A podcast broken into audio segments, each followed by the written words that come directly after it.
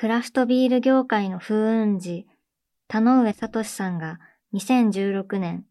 たった一人で立ち上げた風上麦酒製造。一口目は拒否反応が出るけど、自然と二口目が欲しくなる。そんな個性的なビールは話題を呼び、全国から注文が入るようになっていました。しかし、唐突に田上青年の身に不幸が訪れます。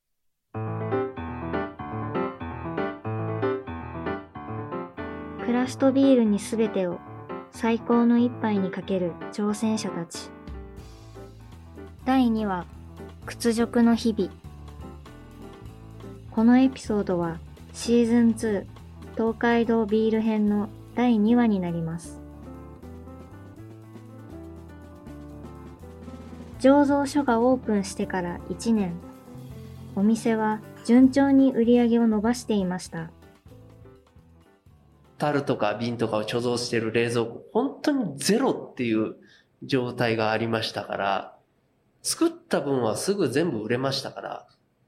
もうそういう謝り続けですよね。注文来てもすいません、ないんですっていう。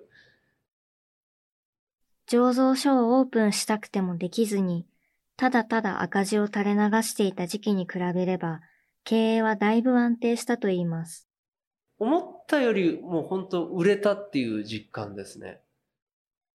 当時の僕はですね、本当にちょっとお金を捨てに行ってるような気分はあったんですけど、その割には儲かったなというとこですね。まあ、その前の予備校教師と比べたらもう収入は3分の1ぐらいになってますね。しかし、一方で拭いきれない一末の不安が常につきまとっていました。うまくはいっていたんですよ。まあ、正直他の人がやってももうここまでうまくはできないというぐらいの、そういう自負とか自信はあったぐらい、もううまくはいっていたんですよ。ただ、話題になって、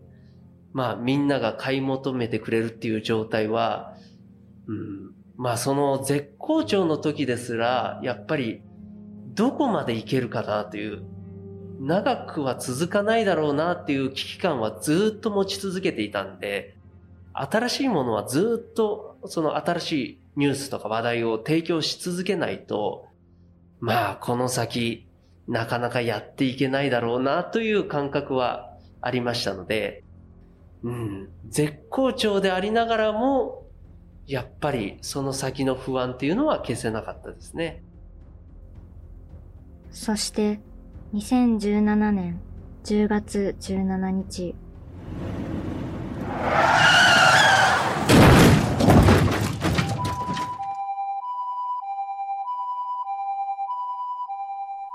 お店の営業を終え、スクーターで帰宅途中だった田上さんは車と衝突。救急車で病院へと運ばれました。幸い、大きな怪我はなく、すぐに営業を再開することができたといいます。しかし。まあちょっと、その当時は軽く見てましたね。まあ治るだろうっていう感覚もありましたし、まあ腕とかは使えなかったんですけど、うまく切り抜けましたし、まあ、ちょっと楽観視はしてましたね。続けられるだろうと思ってましたし、で、その1ヶ月後ぐらいですかね、そんくらい経って初めてこれはもう無理なんだなという実感にじわじわ変わっていったというところですね。機械に頼らないシンプルな作りの醸造所があだとなり、負担はすべて田上さんにのしかかるようになりました。とにかく仕事の効率が著しく落ちるわけですよね。腕とか体をかばいながらなんて。で、仕事が回らないんですよ。で、もういくらやってもいくら時間をかけても仕事が終わらない、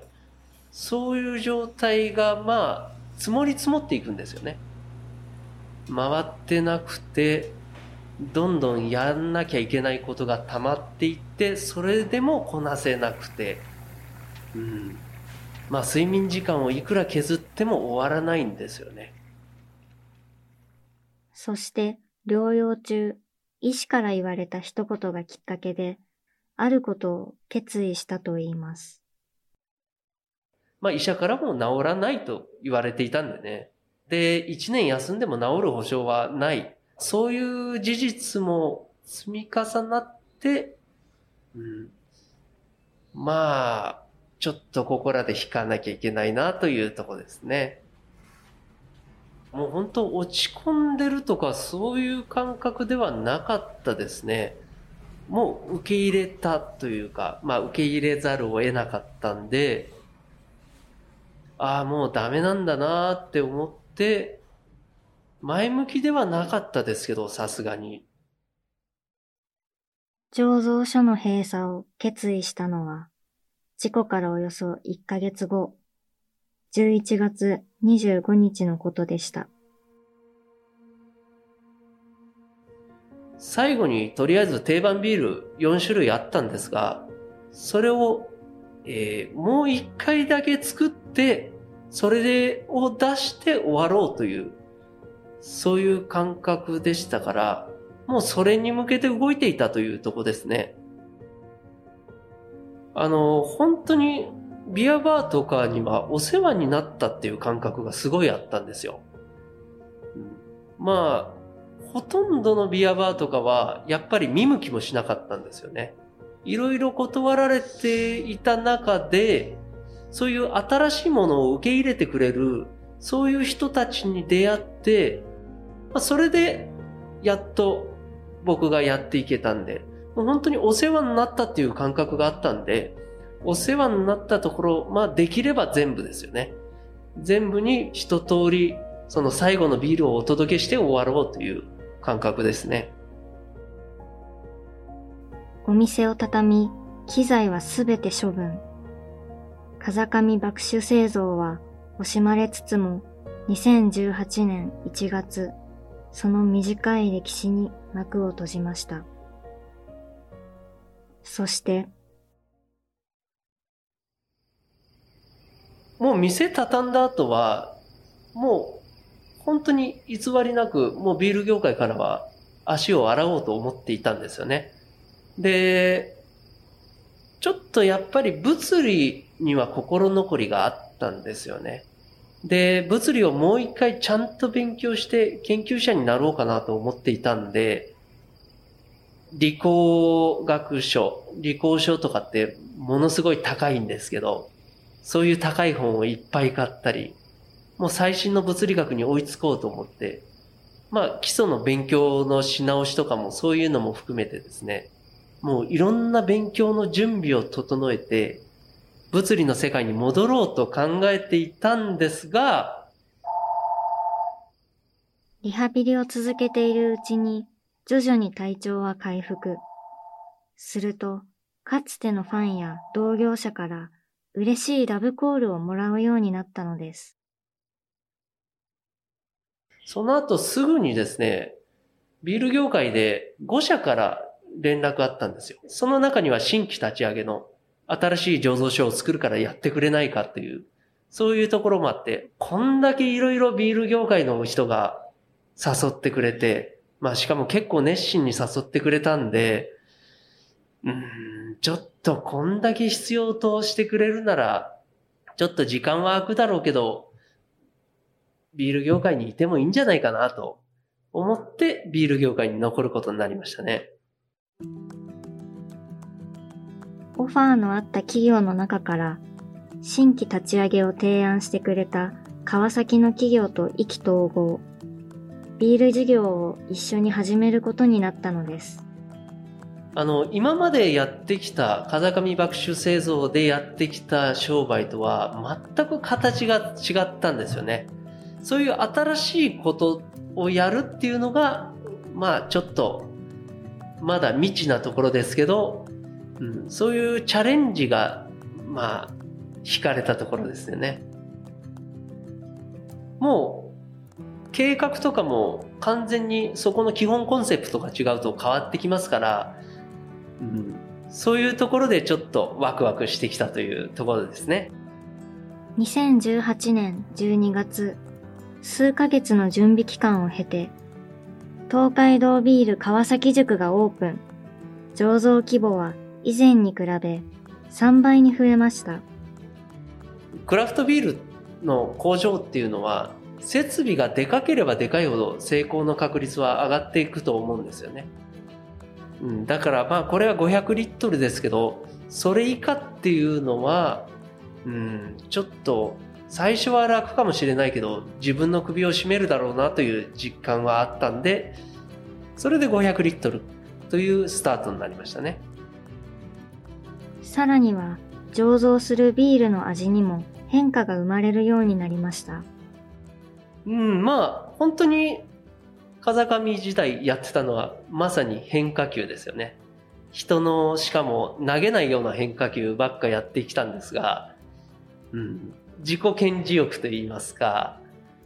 別に普通のビール作ったってお前らよりうまいからなみたいな、そういう感覚はありましたね。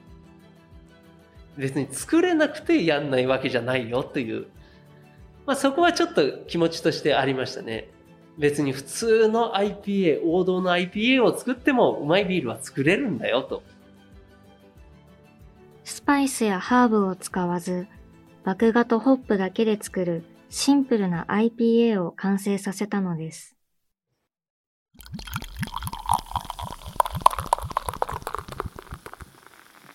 一般の方も飲んで美味しいと思えるような、で、しかも毎日飲んでも飽きないような、そういう味にしたいと思ったんですよね。だから、本当、風上時代に尖ったことをやっていたんですが、味の作り方、設計の仕方とかも真逆で、もう調和とかバランスとか、そういうものを追い求めて、まあもちろん IPA なんでそれなりに苦味とか香りも強いんですけど、根底にあるのはやっぱりそういう調和ですね。開店直後から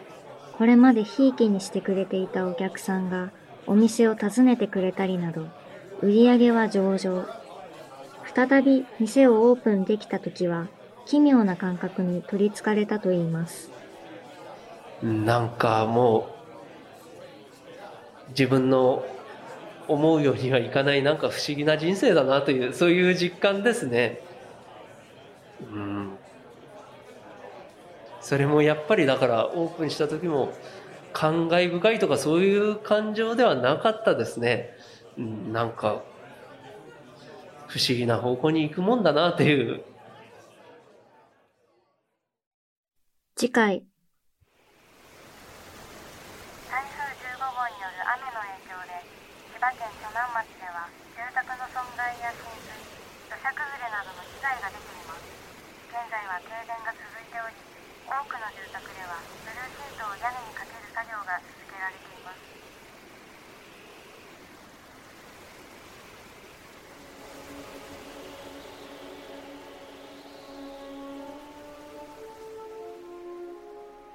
大雨のニュースというのは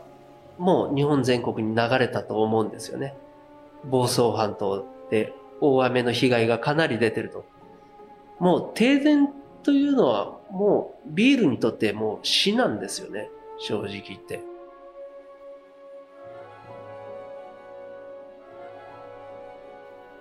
クラフトビールに全てを、最高の一杯にかける挑戦者たち。第3話、クラフトビールの未来を作る。お楽しみに。今回番組内で登場したビールは、ポッドキャストの番組詳細欄に詳しく記載されていますので、ぜひご覧ください。また、番組の配信を聞き逃さないためにも、番組のフォローをお願いいたします。